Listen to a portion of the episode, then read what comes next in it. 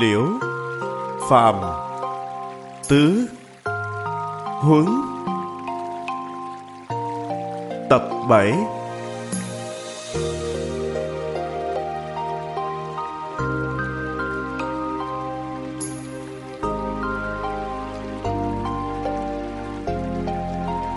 chủ giảng pháp sư tịnh không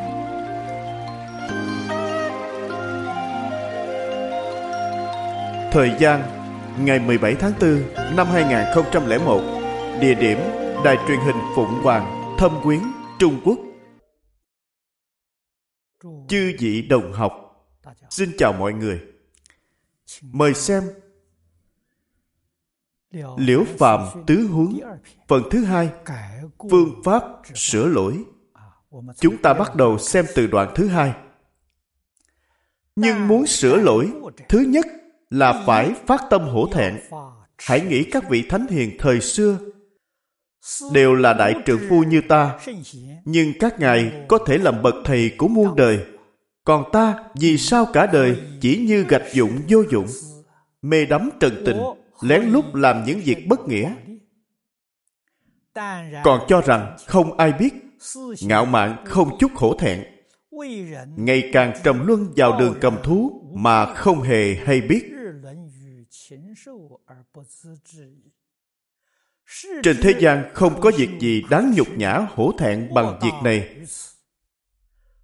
mạnh tử nói việc quan trọng nhất của một người là biết hổ thẹn. biết hổ thẹn sửa lỗi thì sẽ trở thành thánh hiền. còn không biết hổ thẹn sửa lỗi thì chẳng khác gì cầm thú. đây là chỗ then chốt của việc sửa lỗi. Nói đến sửa đổi lỗi lầm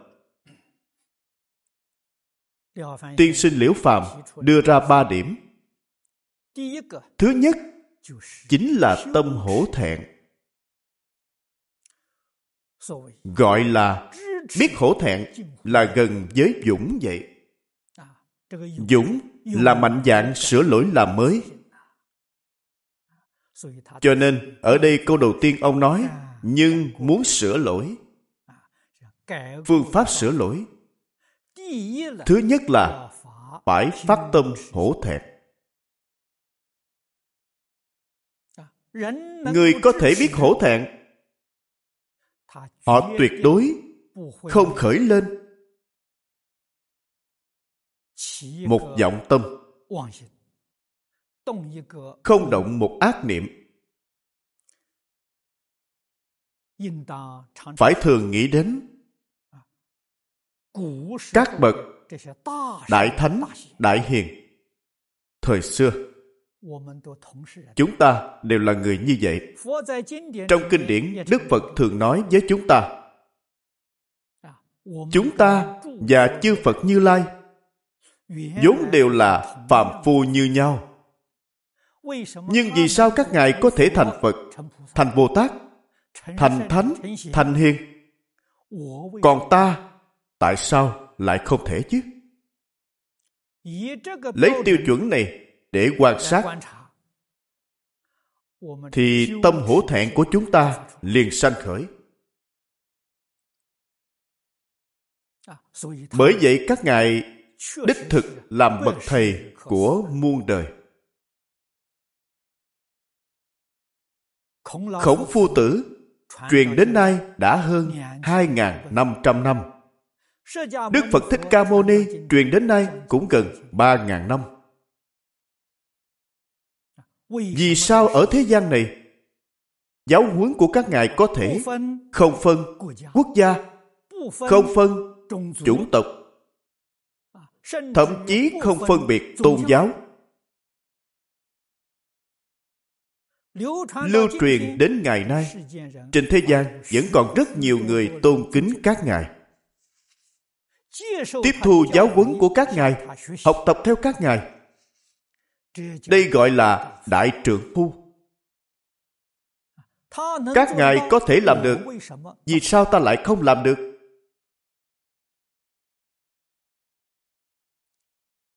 Nếu con người thường có tư duy này, thì nhất định có thể nỗ lực dương lên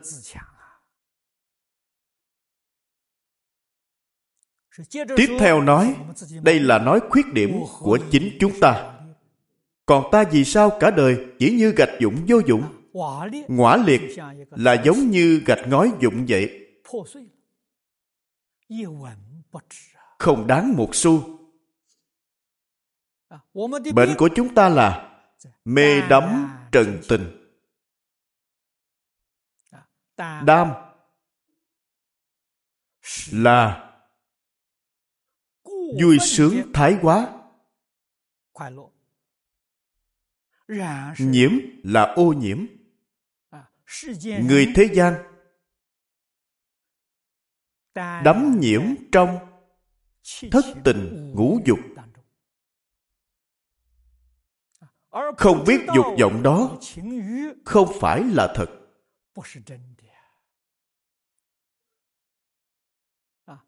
Trong này có vui không sai. Thánh nhân cũng không phản đối. Nhưng cái giá bạn phải trả quá lớn. Hay nói cách khác cái được không bù nổi cái mất. Cái giá quá lớn này. Nếu không phải đức phật nói với chúng ta rất tường tận trong kinh điển thì chúng ta có nghĩ thế nào cũng không ra cái giá chúng ta phải trả quá lớn. Cái giá này chính là lục đạo sanh tử luân hồi. Nếu thật sự hiểu rõ ràng, minh bạch rồi, thì mới biết rất đáng sợ. Thế xuất thế gian không có gì đáng sợ hơn điều này. Từ đó thấy được các bậc thánh hiền ở thế gian này cũng không lìa khỏi thất tình ngũ dục. Nhưng họ rất xem nhẹ tình cảm và dục vọng. Hành vi của họ hợp lễ hợp pháp. Lễ là nhất định phải có tiết độ. Nói cách khác hành vi không được quá đáng cũng không được bất cập. Bất cập là không hợp lễ. Quá đáng cũng không hợp lễ. cho nên nói lễ là nói đến tiết. Tiết là tiết độ. Trong giáo dục của cổ thánh tiên hiền trong gia đình kết hôn sanh con vợ chồng kính trọng nhau như khách họ đều có chừng mực. Tuyệt đối không phóng túng. Đắm nhiễm dục vọng. Tuyệt đối không như vậy. Không giống như xã hội hiện nay. Cho nên gia đình họ hòa thuận gia đình có trật tự. Đặt câu này ở trước có dụng ý rất sâu sắc nói ra gốc bệnh của phạm phu chúng ta. vì sao phạm phu không thể thành thánh? gốc bệnh là ở đây. Bây giờ chúng ta nói đến chỗ thô thiển nhất. Con người thích hưởng thụ thất tình ngũ dục. Nhưng con người càng quý trọng sinh mạng của mình hơn. Đến lúc phải xả bỏ, đại khái cũng có thể xả bỏ thất tình ngũ dục. Nhưng không muốn xả bỏ thân mạng của mình. Không những thế, còn hy vọng mình được trường thọ. Đây đều là thường tình của con người nếu bạn muốn bản thân được trường thọ vậy thì trong các phương diện cuộc sống bạn phải biết cách tiết chế. Lời người xưa nói không sai. Bệnh từ miệng vào họa từ miệng ra. Bạn muốn tránh xa tai họa thì ngôn ngữ nhất định phải cẩn trọng. thái độ nhất định phải cẩn thận. Nếu bạn muốn thân thể khỏe mạnh, thì bạn nhất định phải cẩn thận trong việc ăn uống sinh hoạt. Ngày nay, rất nhiều người hy vọng mạnh khỏe trường thọ, nhưng họ không hiểu đạo lý này.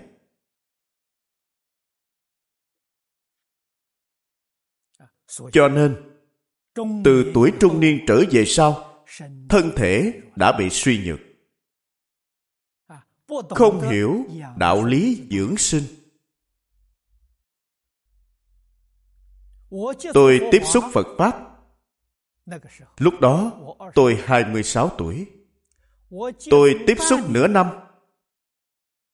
Hiểu được lợi ích của việc ăn chay. Có lợi cho sức khỏe thân thể tôi liền quyết định ăn chay trường. Tôi học phật nửa năm là ăn chay trường. Từ 26 tuổi. Đến nay là tròn 50 năm rồi. Lúc đó, một số cấp trên, đồng học, bạn bè của tôi đều nói tôi mê muội. Khuyên tôi không nên làm như vậy tuổi tác còn trẻ có thể học phật. Nhưng phật giáo có rất nhiều việc không thể làm. Tôi nói với họ tôi biết phật giáo quá trễ. Thời xưa rất nhiều người mười mấy tuổi đã biết đã tiếp xúc. Tôi đến 26 tuổi mới được nghe. Quá trễ rồi nhưng đến khi lớn tuổi, lúc 56 tuổi, những người bạn này nhìn thấy tôi. Thái độ trước đây hoàn toàn thay đổi. Họ thấy tôi đều nói, con đường thầy đi là đúng. Bây giờ hai mươi mấy năm sau gặp lại tôi, ai cũng đều ngưỡng mộ tôi. Trước tiên ngưỡng mộ điều gì? Ngưỡng mộ tướng mạo của tôi thay đổi. Thể chất của tôi thay đổi. Năm nay tôi 75 tuổi nhưng chưa từng sanh bệnh. Thân thể tôi rất khỏe mạnh. Năm ngoái chính phủ úc cho tôi lưu trú vĩnh viễn. Theo quy định thì phải đi kiểm tra sức khỏe sau khi kiểm tra xong, bác sĩ nói với tôi, pháp sư, thầy đến kiểm tra là thừa. Tôi nói, thừa cũng phải kiểm tra.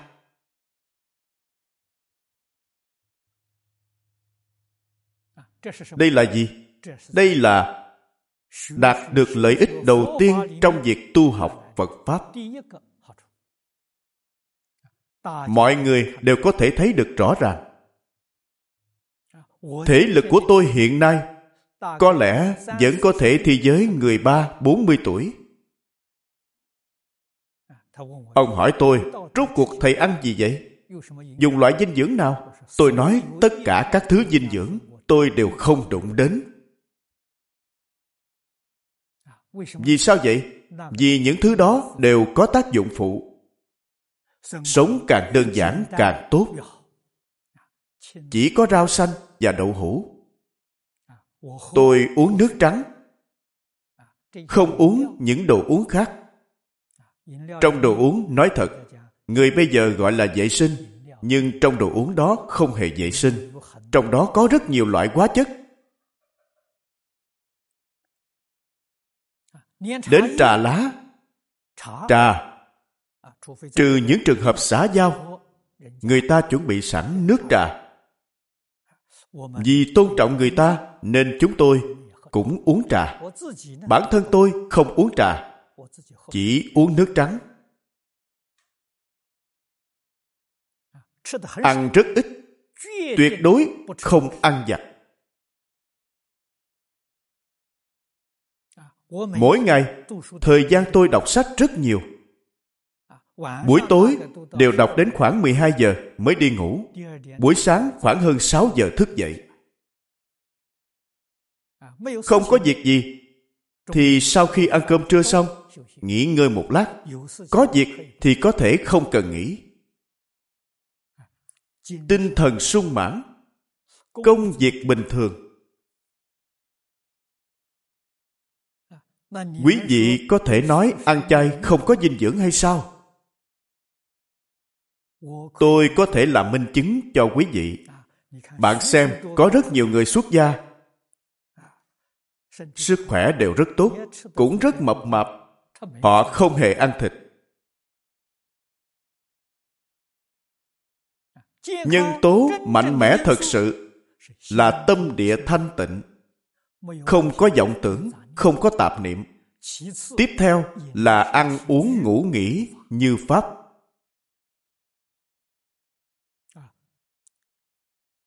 Có quy củ. Có tiết chế. Tuyệt đối không tiêm nhiễm ngũ dục lục trần. Như vậy tâm của bạn mới thanh tịnh. Nhất định phải buông bỏ danh văn lợi dưỡng. Buông bỏ tham sân si mạng tâm địa thanh tịnh là nguyên nhân chính để được mạnh khỏe.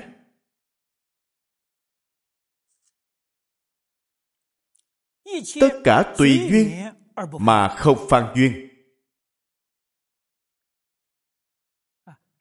Đây là ngoại duyên để được khỏe mạnh. Có nguyên nhân chính và có ngoại duyên, thì quả báo mạnh khỏe, tự nhiên hiện tiền. Mê đắm trần tình. Trần chính là ngũ dục lục trần. Ngũ dục là tài sắc danh thực thùy. Lục trần là sắc thanh hương vị xúc pháp. Những thứ này nhất định phải có tiết chế. Nếu không có tiết chế, mặc sức phóng túng, thì hậu quả không thể tưởng tượng được. Bạn nhất định sẽ phá hoại cơ thể mình. Lén lút làm những việc bất nghĩa. Bất nghĩa là những việc không nên làm. Bất luận là đối người, đối sự hay đối vật, nhất định phải nghĩ, ta có nên làm hay không? Nói chuyện, phải nghĩ lời này, ta có nên nói không? Người thật sự chú ý đến tu dưỡng. họ hiểu được nên rất cẩn thận. lén lút làm những việc bất nghĩa còn cho rằng không ai biết. tưởng rằng người khác không biết. Vậy là sai rồi. Người xưa nói nếu muốn người không biết trừ khi bản thân từng làm. Dù che giấu kỹ đến đâu cuối cùng cũng có ngày bại lộ làm gì có chuyện người khác không biết cho được. Ngạo mạn không chút hổ thẹn. ngạo là ngạo mạn. Vô quý là không có tâm hổ thẹn. Tam chính là lương tâm bị cắn rứt. Quý là ngăn chặn dư luận. Người bên ngoài phê bình bạn. Nhưng bạn không quan tâm. Vô quý tức là không quan tâm để ý. Ngày nay chúng ta gọi là mặt dày. Hành vi như vậy ngày càng trầm luân vào đường cầm thú mà không hề hay biết.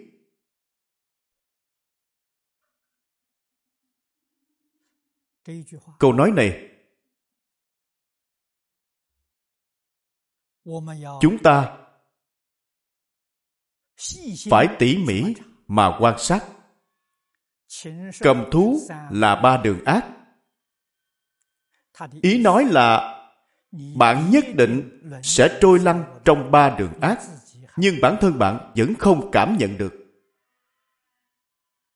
Trong kinh, đức phật thường nói, thân người khó được, phật pháp khó nghe. Chúng ta mất thân người rồi, đời sau lại được thân người. Trường hợp này rất ít đa phần đều không thể được lại thân người.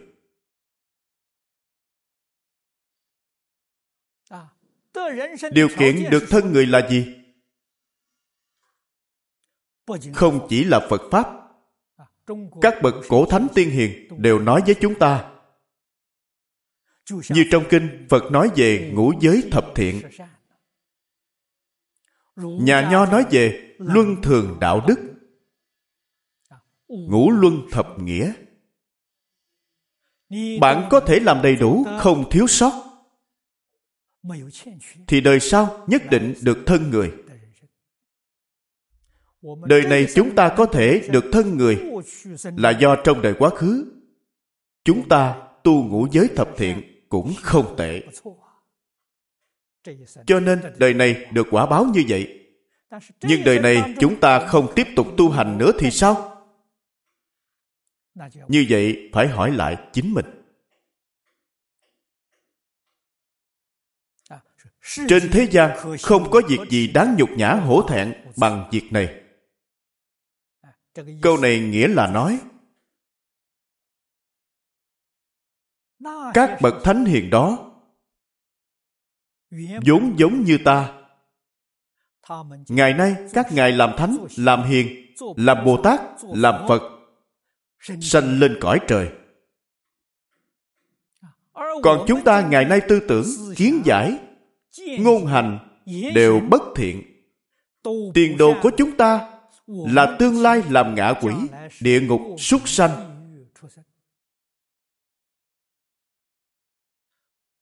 quả báo thật khác biệt quá lớn. chúng ta thấy các ngài quả thật là đáng xấu hổ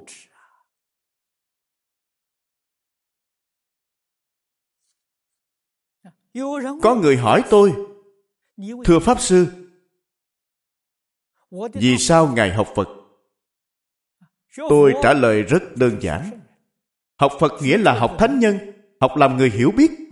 Chỉ có hiểu biết mới có thể nâng cao cảnh giới của chính mình.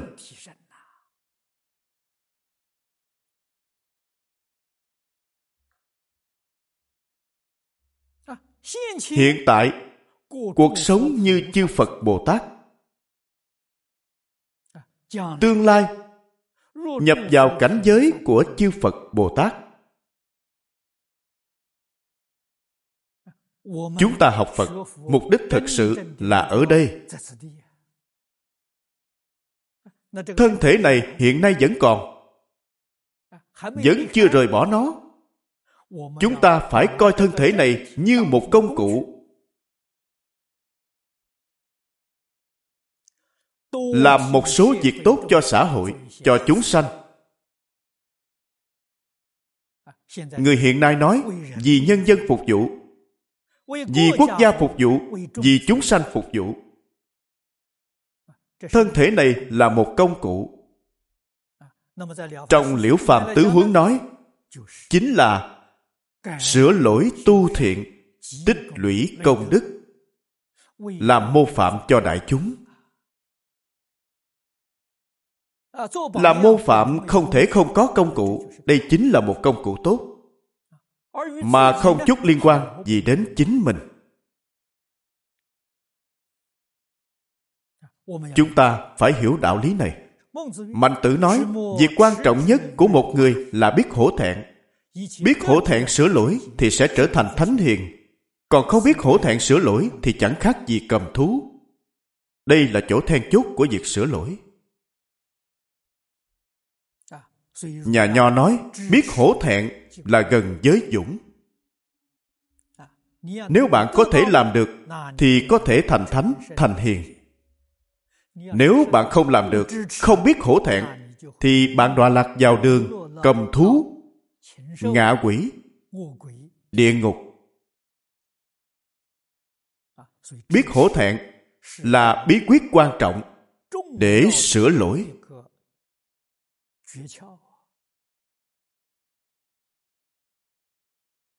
Chúng ta không thể không chú ý. Có một năm tôi giảng kinh tại Houston, nước Mỹ. Gặp một vị đồng tu. Ông làm giáo sư của trường học bên đó. khi chúng tôi ăn cơm ông nói với tôi về vấn đề này. Xã hội ngày nay động loạn bất an. Phải bắt đầu từ đâu? Để giúp đại chúng quay đầu. Ông nghĩ đến một vấn đề. Chính là nhắc đến hai chữ biết sĩ này. Ông nói, sở dĩ người bây giờ dám tạo nghiệp ác. Gây ra động loạn, bất an cho xã hội. Truy cứu nguyên nhân căn bản của nó. Chính là không biết hổ thẹn.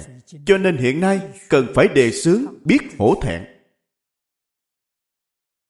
Tôi nghe xong, đồng ý với cách nói của ông. Lúc đó, ông nghĩ ra một cách. Ông nói chúng ta tổ chức một xã hội biết hổ thẹn. Tôi nói rất tốt. Ông cứ soạn chương trình, tôi sẽ hưởng ứng. Sau đó, tôi rời mỹ.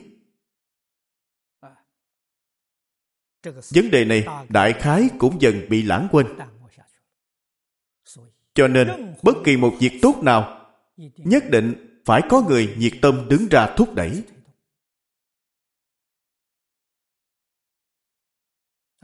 Có thể tìm kiếm trong xã hội. Những người còn có khái niệm về truyền thống luân lý đạo đức.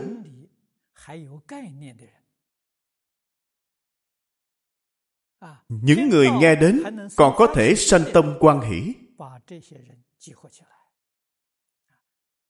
Tập hợp những người này lại thành lập một đoàn thể. Bản thân chúng ta siêng năng nỗ lực tu học ra sức thúc đẩy hoàng dương. Đây là một việc rất tốt. Vị giáo sư này họ thái cư sĩ thái. Chúng ta xem tiếp điều thứ hai. Thứ hai. là phải phát tâm kính sợ. Biết sợ hãi biết sợ mới có thể sanh tâm thành kính.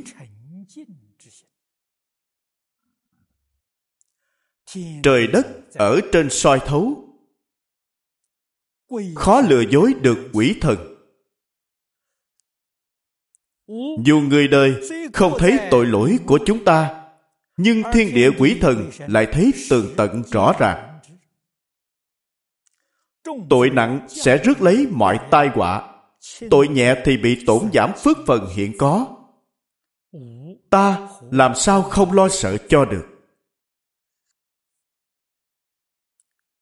Quý là sợ. Sợ hãi. Trong này cũng bao hàm ý nghĩa cung kính. Quý thường dùng kèm với kính là kính sợ.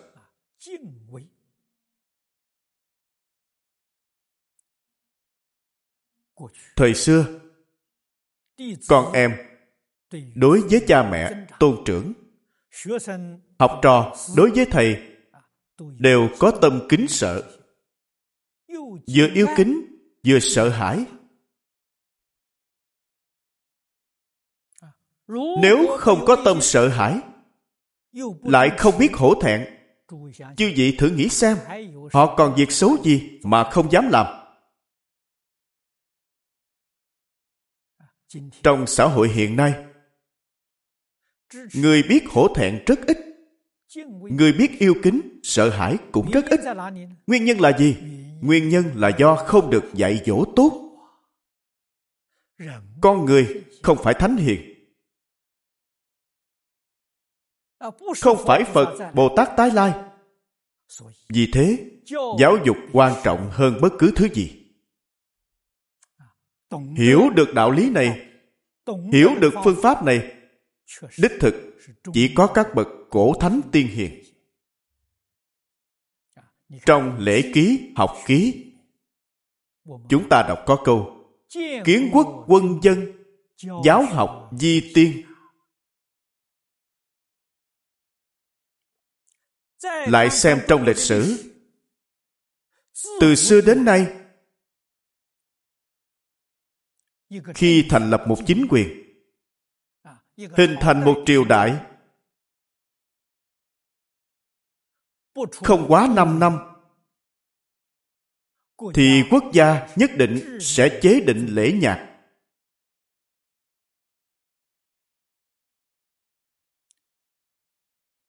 Như vậy công tác giáo hóa nhân dân. Đã hoàn thành rồi. Cho nên thời gian loạn lạc thay đổi triều đại. rất ngắn. họ phải nhanh chóng khôi phục lại trật tự. Chỉ có thời đại này của chúng ta người thời đại này rất đáng thương rất khổ sau khi mãn thanh diệt vong cho đến nay đều không chế định lễ nhạc. Lễ nhạc chưa hề được ban bố.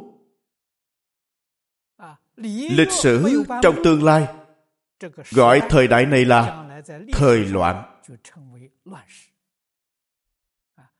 đây là một thời kỳ có thời gian động loạn dài nhất trong lịch sử con người không biết làm thế nào để sinh sống. Qua lại với nhau. Trước đây tôi ở đài loan. Có người hỏi tôi, thông thường ở đài loan, khi cha mẹ qua đời, trong lễ tang, con cái có mặc hiếu phục? Có người mặc đồ tang bằng vải gai? Có người mặc đồ tây màu đen.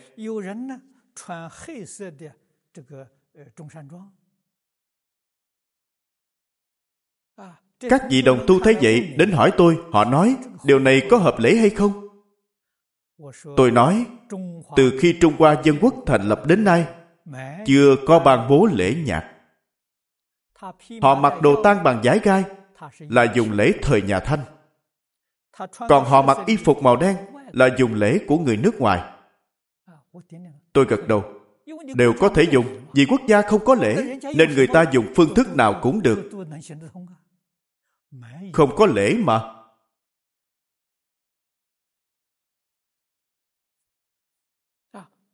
Không giống như thời xưa. Trước đây, thời đại đế dương rất coi trọng lễ nhạc. Y phục không được mặc tùy tiện. Bạn có thân phận như thế nào thì mặc y phục như thế đó sĩ, nông, công thương đều có phân biệt. Mọi người vừa nhìn thấy, liền biết bạn làm ngành nghề gì. Trong xã hội bạn thuộc địa vị nào? Địa vị thấp hơn bạn thì nhất định phải tôn trọng bạn. Thuận tiện cho việc hành lễ. Bây giờ không còn nữa. Bây giờ quý vị xem ở đài loan, tổng thống và nhân dân đều mặc đồ tây, ở cùng một chỗ, không thể phân biệt không có lễ. Thiên hạ đại loạn. Trật tự xã hội không còn nữa.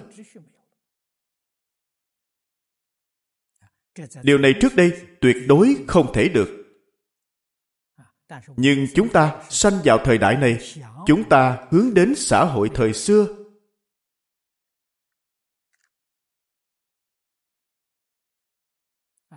Nhưng chúng ta cũng không thể lơ là hiện thực của thời đại ngày nay.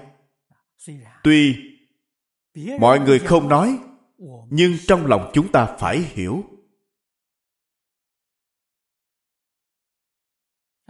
Có trời đất quỷ thần không?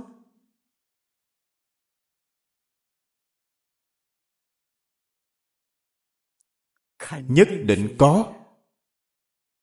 Vậy ở đâu?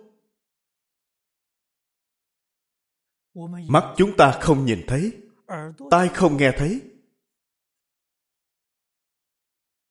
Thân thể không tiếp xúc được. Không thể nói chúng ta không tiếp xúc là họ không tồn tại. Thứ không tiếp xúc được quá nhiều. Không thể nói họ không tồn tại.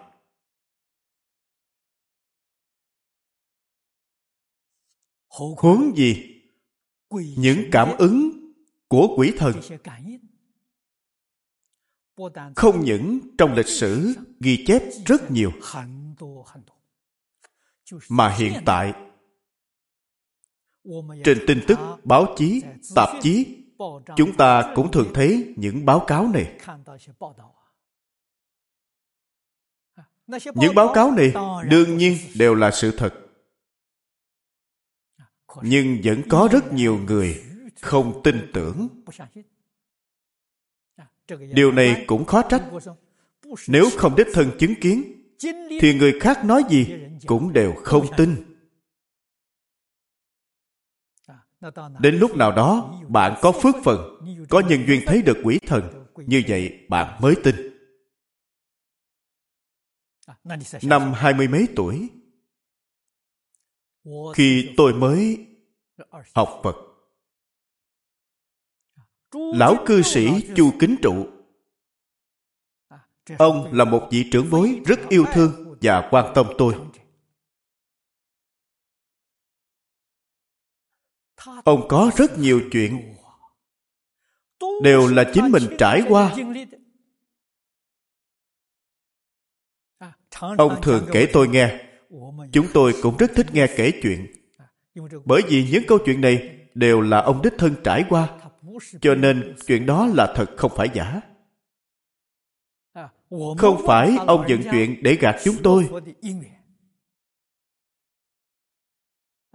Chúng tôi hỏi ông nhân duyên học phật, bởi vì ông học tài chính. Thời kỳ kháng chiến, ông làm cục trưởng thuế vụ ở tứ xuyên. Quản lý thuế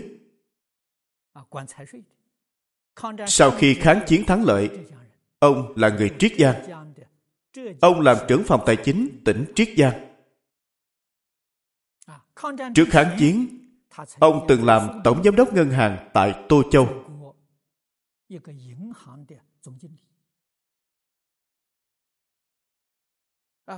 Tôi thỉnh giáo ông nhân duyên học phật. Ông nói với tôi, nhân duyên học phật là vào thời kỳ kháng chiến. Ông ở tại trùng khánh. Một hôm, cùng mấy người bạn đánh mặt trượt đây là chuyện bình thường. Thường thì hơn 2 giờ khuya mới giải tán. Ai về nhà người nấy? Lúc đó, tuy địa vị ông rất cao, nhưng vẫn không có phương tiện giao thông. Ông là đi bộ về nhà. Không như bây giờ, đều có xe hơi lúc đó đều đi bộ. Hơn nữa, đèn trên đường rất tối. Điều này người thời nay rất khó thể hội được. Phải tầm tuổi tôi thì mới nói đến điều này. Bạn mới có thể cảm nhận được. Trên đường đi rất xa mới có một bóng đèn. Mà ánh sáng bóng đèn chừng bằng ánh sáng của 40 cây nến, treo rất cao, khoảng cách rất xa thật sự là rất tối trở về lúc đêm khuya ông trở về cũng phải đi bộ rất xa đại khái phải đi bộ bốn năm mươi phút mới có thể về đến nhà。khi đi trên đường ông thấy phía trước có người lúc đó người ấy cũng đi cùng đường ở phía trước ông ông cũng không chú ý đến. Đi khoảng gần nửa tiếng, đột nhiên ông nghĩ, nhìn thấy phía trước là một người phụ nữ. Tự hỏi, tại sao người phụ nữ này lại đi một mình trong đêm muộn đến như vậy? Ông bảo, vừa nghĩ đến đây thì dựng cả tóc gái, nhìn kỹ người đi ở trước. Cô ta có thân trên, không có thân dưới. Ông vô cùng sợ hãi vừa giật mình thì người ở trước liền biến mất không còn nữa. Ông cùng đi với người này suốt nửa tiếng đồng hồ tuyệt đối không phải qua mắt. Ông thấy ma thật. Ông bảo bắt đầu từ hôm đó ông mới thật sự tin phật. Sau khi học phật ông rất cảm kích con ma đó. Ông nói nếu không đích thân chứng kiến thì cả đời ông mãi mãi không thể tin tưởng. Cha vợ ông là trương thái diêm, rất có địa vị trong giới học thuật. Cha vợ ông là phật tử kiền thành, cũng có rất nhiều chuyện thường kể cho ông nghe. Sau khi ông nghe xong thì bán tính bán nghi. Đến khi chính mình gặp phải chuyện này thì ông mới tin. Điều này là có thật. Chuyện của ông rất nhiều.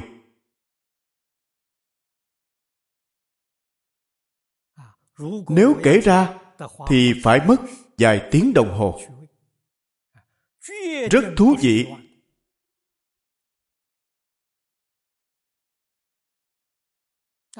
Tuyệt đối không phải giả. Bản thân tôi đời này tuy chưa từng thấy ma quỷ nhưng tôi đã từng gặp hồ ly tinh. Như trong tiểu thuyết liêu trai lúc đó tôi khoảng 15, 16 tuổi. Tôi quả thật đã gặp hồ ly tinh. Cho nên tôi tin đó là thật không phải giả.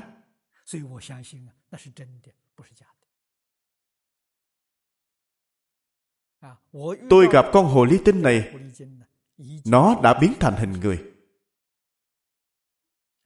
nhưng là người nam, không phải người nữ.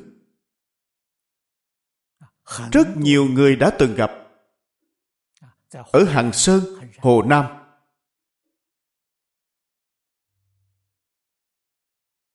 Sau khi kháng chiến thành công, tôi trở về quê nhà.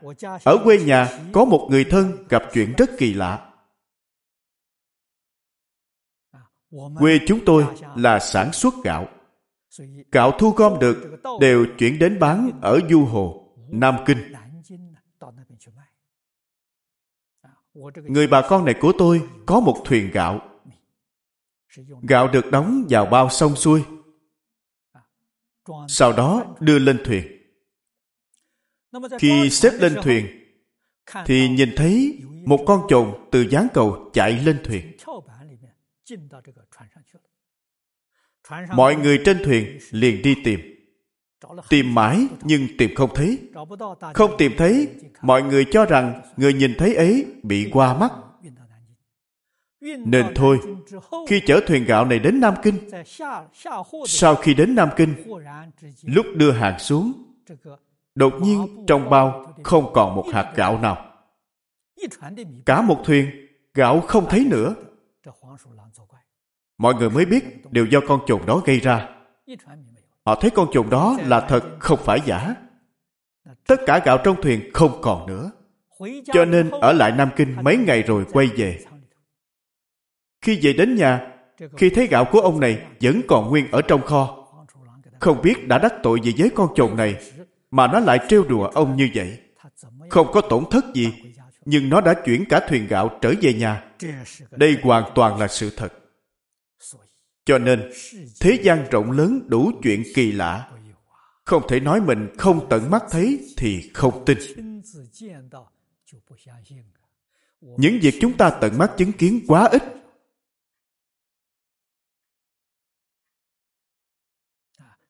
Những chuyện này ở Hồng Kông cũng rất nhiều. Ở Đại Lục lại càng nhiều. Ở nước ngoài cũng rất nhiều. Tôi gặp rất nhiều người vì giảng kinh có nhiều thính chúng. Họ thường kể lại những chuyện họ đích thân gặp phải cho tôi nghe.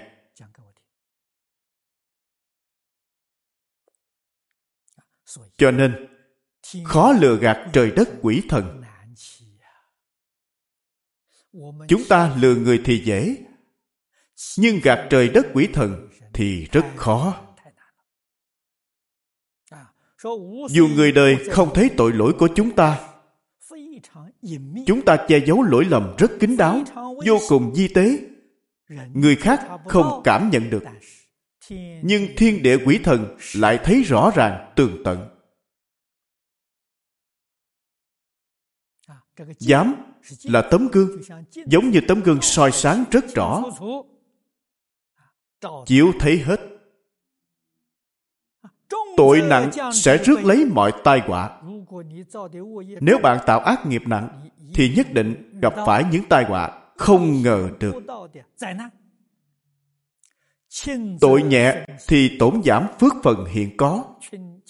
Nhẹ thì phước báo hiện nay bị tổn giảm. Nếu bạn hiểu được đạo lý này, nếu bạn thấu triệt được chân tướng sự thật này, thì làm sao không sợ hãi cho được? Xem tiếp kinh văn bên dưới. không chỉ như vậy không những chỉ có vậy. Dù ở trong phòng tối nhưng hành vi của ta đều bị thần minh dùng mắt nhìn dùng tay chỉ. Dù có che giấu thật kín đáo cố che đậy thật khéo léo nhưng ý muốn và mong cầu trong lòng sớm đã lộ ra ngoài rồi cuối cùng cũng khó dối lòng mình. Một khi bị người phát hiện thì chẳng đáng một xu làm sao có thể không cung kính và giặt cho được? Ở phần trước, nói trời đất quỷ thần nhìn thấy chúng ta rất rõ ràng. Đoạn này nói với chúng ta về hoàn cảnh cư trú hiện tại. Gọi là mười con mắt nhìn, mười ngón tay chỉ. Đặc biệt là xã hội đô thị hiện nay dân số đông đúc. Nhất cử nhất động của chúng ta đều có rất nhiều người nhìn thấy. Dù chúng ta che đậy kỹ đến mấy. Cố che đậy thật khéo léo.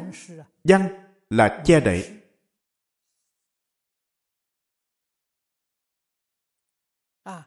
quý vị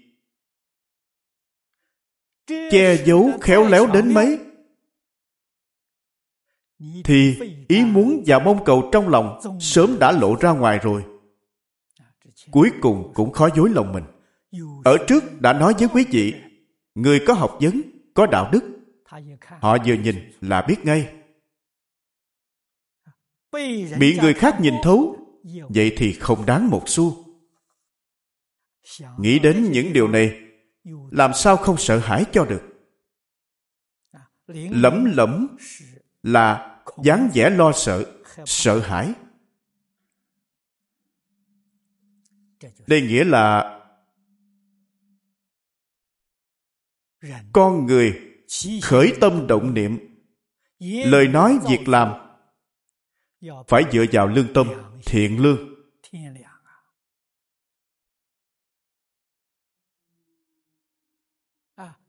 Phải biết sợ chế tài của dư luận. chúng ta làm việc thiện không muốn để mọi người biết. Chúng ta làm việc ác hy vọng mọi người đều biết. Người khác chỉ trích thì việc ác của chúng ta được báo hết.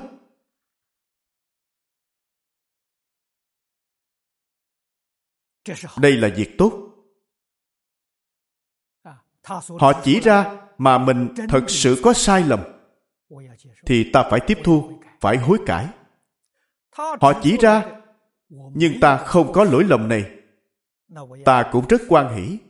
Ta bị quan uổng. Bị quan uổng là phương pháp tiêu tai nghiệp chướng thù thắng nhất. Cho nên bất luận bị người chỉ trích đúng hay không, chúng ta đều phải giữ tâm cảm ơn.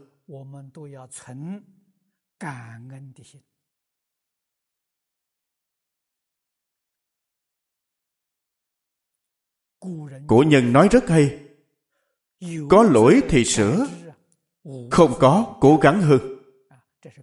Người khác phê bình chúng ta, đặc biệt là phê bình ác ý nếu có, thì phải lập tức sửa đổi làm mới.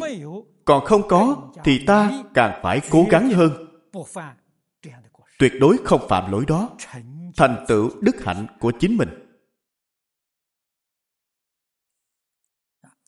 Cho nên, người thật sự biết tu dưỡng, người thật sự biết đoạn ác tu thiện, tích lũy công đức quả thật không giống người thông thường.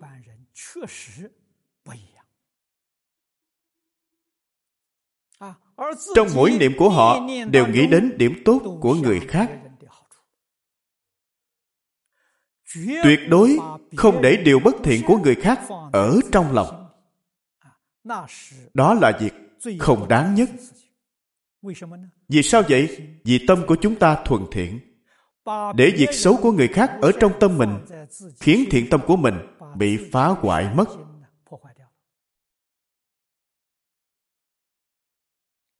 Quý vị nói như vậy, quan ổn biết bao. Chúng ta thấy trong xã hội, người ngu si như thế không ít.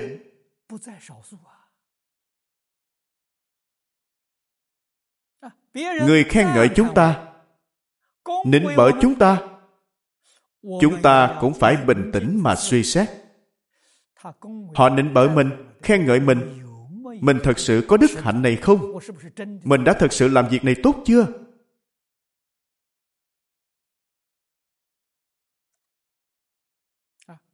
Dù có thật, thì chúng ta cũng phải khiêm tốn. Chúng ta càng phải nỗ lực hơn. Nếu lời tán thán của họ vượt quá sự thật thì chúng ta phải sanh tâm hổ thẹn. Nhất định phải xin lỗi họ. Tôi không có nhiều ưu điểm như vậy đâu. Bạn nói quá lời rồi. Bản thân tôi cần phải nỗ lực khuyến khích chính mình. Hy vọng không phụ lòng khen ngợi của bạn. Tu dưỡng thân tâm như vậy mới có thể thành tựu được đức hạnh của mình. Về phương diện quả báo, mới có thể tránh được tai họa. Thiện phước mới có thể hiện tiền. Đây là đạo lý nhất định. Chúng ta phải hiểu, phải siêng năng nỗ lực tu học, phải có tâm hổ thẹn. Phải chăm chỉ nỗ lực. Tốt rồi hôm nay chúng ta giảng đến đây.